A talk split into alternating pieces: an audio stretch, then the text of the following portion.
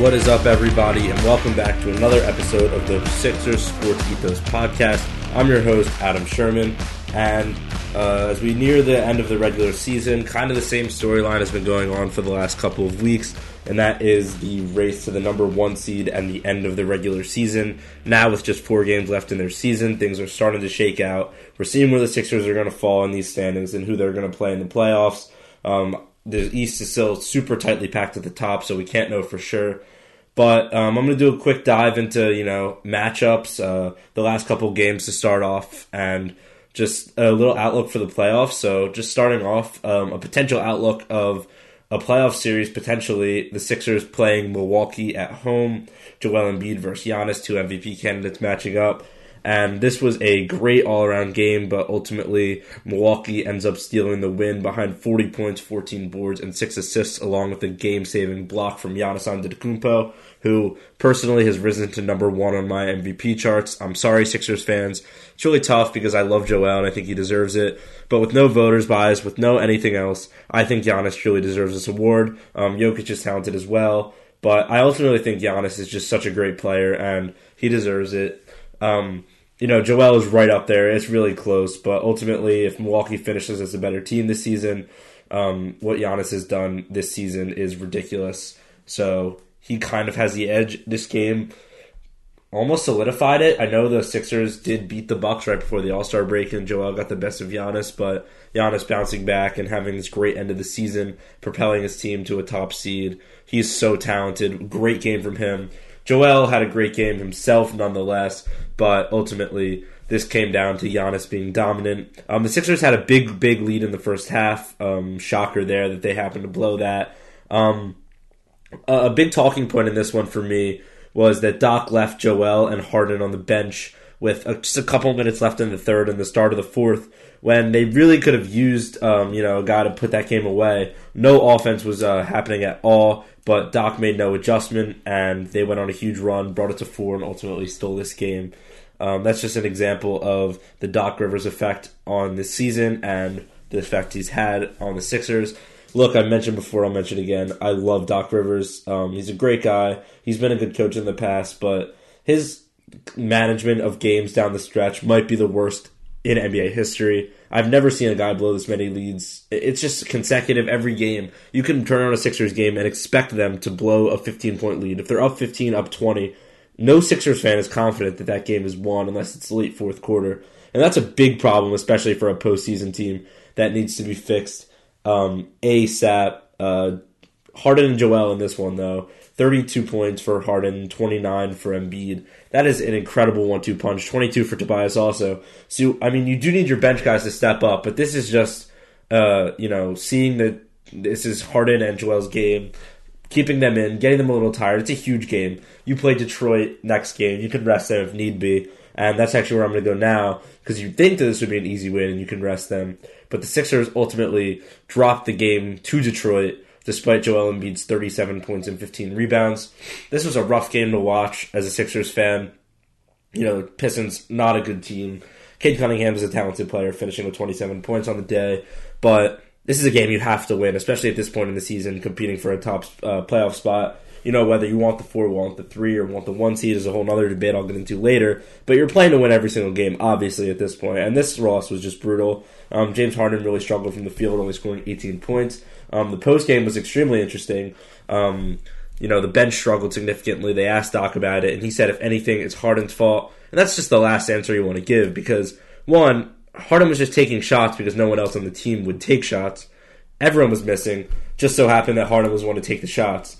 Two, you don't want to put the blame on any of your superstar players or any of your players, as a matter of fact. We saw what happened last time. Um, obviously, that was a weird situation, but just singling out James Harden for shooting the ball as one of the best scorers of all time is just not a good strategy, if you ask me. Especially after he scored 32 the night, uh, the game before, and the bench really did struggle. They did not play well at all. Doc trying to defend his bench, whatever. Okay, that's fine, but they played bad. Just, just you know, you can say that. You don't have to try to hide it, and you definitely don't need to scapegoat James Harden. I, I, I did not understand that. Really interesting strategy there.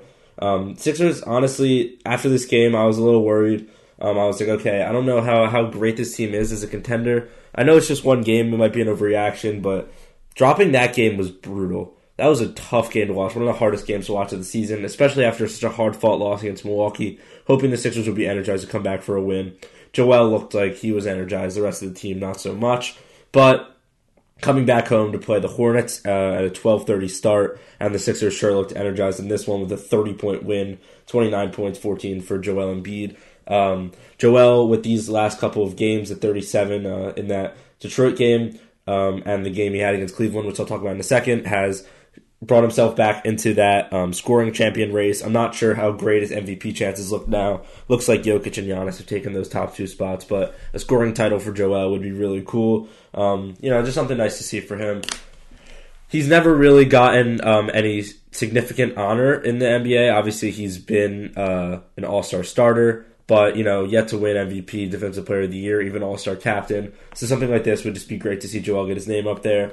And as I mentioned, that Cleveland game surely is going to help him get his name up there, scoring 44 points with 17 boards, 5 blocks. And this honestly might have been Joel's best game of the season. He was just purely dominant on both sides of the ball, um, protecting the paint. I mean, they were playing Moses Brown, uh, Evan Mobley out, Jarrett Allen out for Cleveland, but still just an unbelievable performance. Joel taking full advantage of that. James Harden with a triple double of his own, 21, 10, and 10. Um, ultimately, this game was close, but the Sixers looked really good in this one, and, and they closed out the game very well. A great steal from Matisse, uh, dish to Tobias to seal the game. And, you know, whenever the Sixers can close out a game well, that is something that you just got to admire and appreciate because it happens very, very rarely.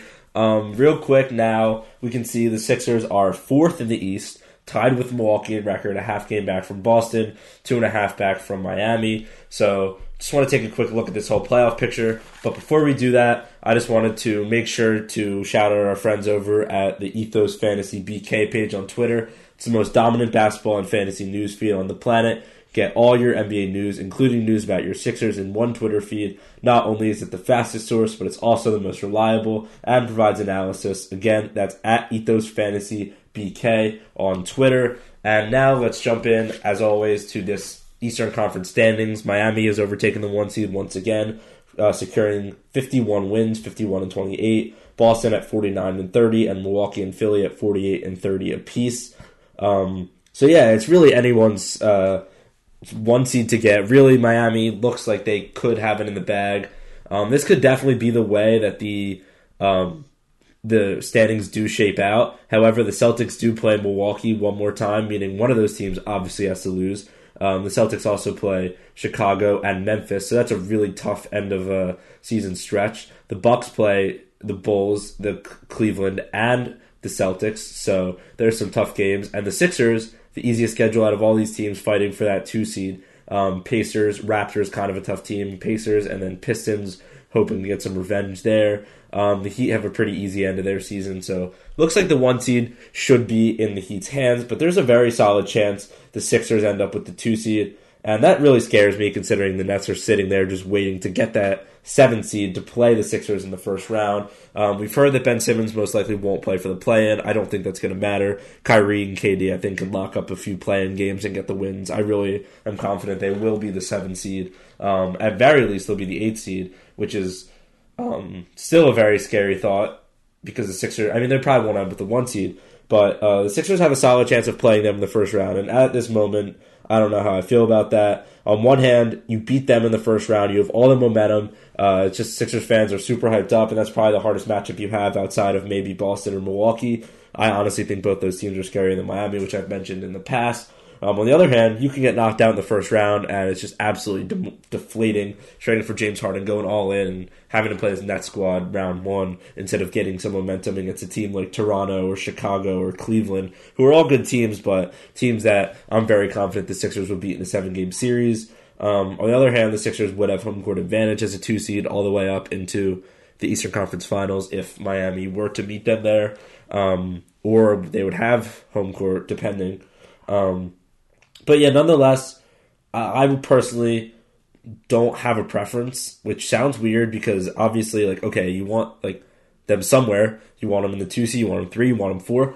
I just don't know how this next Eastern Conference is going to shake out. Um, I would say I want the highest possible standing because you know obviously, but I do think that the Nets will end up in that seven seed. So as a Sixers fan, if, if we're not getting first seed, um, third seed might be a better option. Um, as a three seed, you are going to end up playing a team like, um, you know, same idea of Chicago, Toronto, Cleveland, which is a nice first round matchup. You get that three seed. Um, you might end up playing Brooklyn in the second round if they knock off the two seed, but that's going to be a tough series for whoever plays them because either Miami, Boston, Milwaukee, or Philly is going to end up playing uh, the Nets in the first round, and that is absolutely insane to think that one of those five teams is not making it out of the first round. In my eyes, they're all legitimate contenders for a championship. Um, so the fact that one of those teams can't make it out of the first round shows how stacked the East is.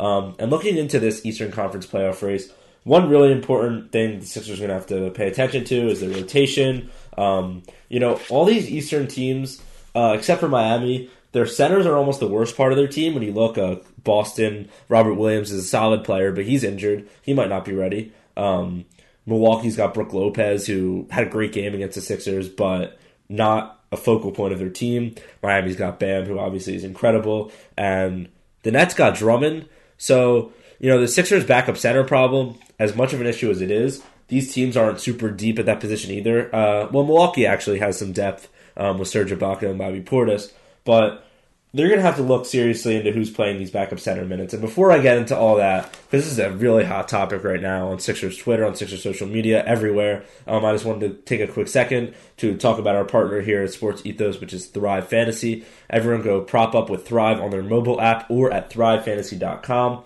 Use code ETHOS at sign up for a 100% deposit match bonus on your first deposit up to $100, plus either two to four free game tickets to play, player props on the biggest names every night, score points when props hit, and players with the most point win a share of the nightly prize money. Also, check out the Sports Ethos DFS team and pod for advice. Again, that code is ethos over at thrivefantasy.com. And now to get into the hot topic of the backup center debate DeAndre Jordan, Paul Reed, Charles Bassey. Three names, none of them sexy, none of them great. Uh, one of them is probably going to have to play the minutes. I think Paul Millsap's kind of out of the equation at this point. Um, my opinion on this changes nearly every day um, between Paul Reed and uh, Charles Bassey. I don't think DeAndre Jordan should be playing the minutes. But nonetheless, right now, I am on the Charles Bassey train after his 37.21 performance in the G League. Yes, I know it's the G League. Yes, I know uh, B-Ball Paul literally won G League MVP um, season ago.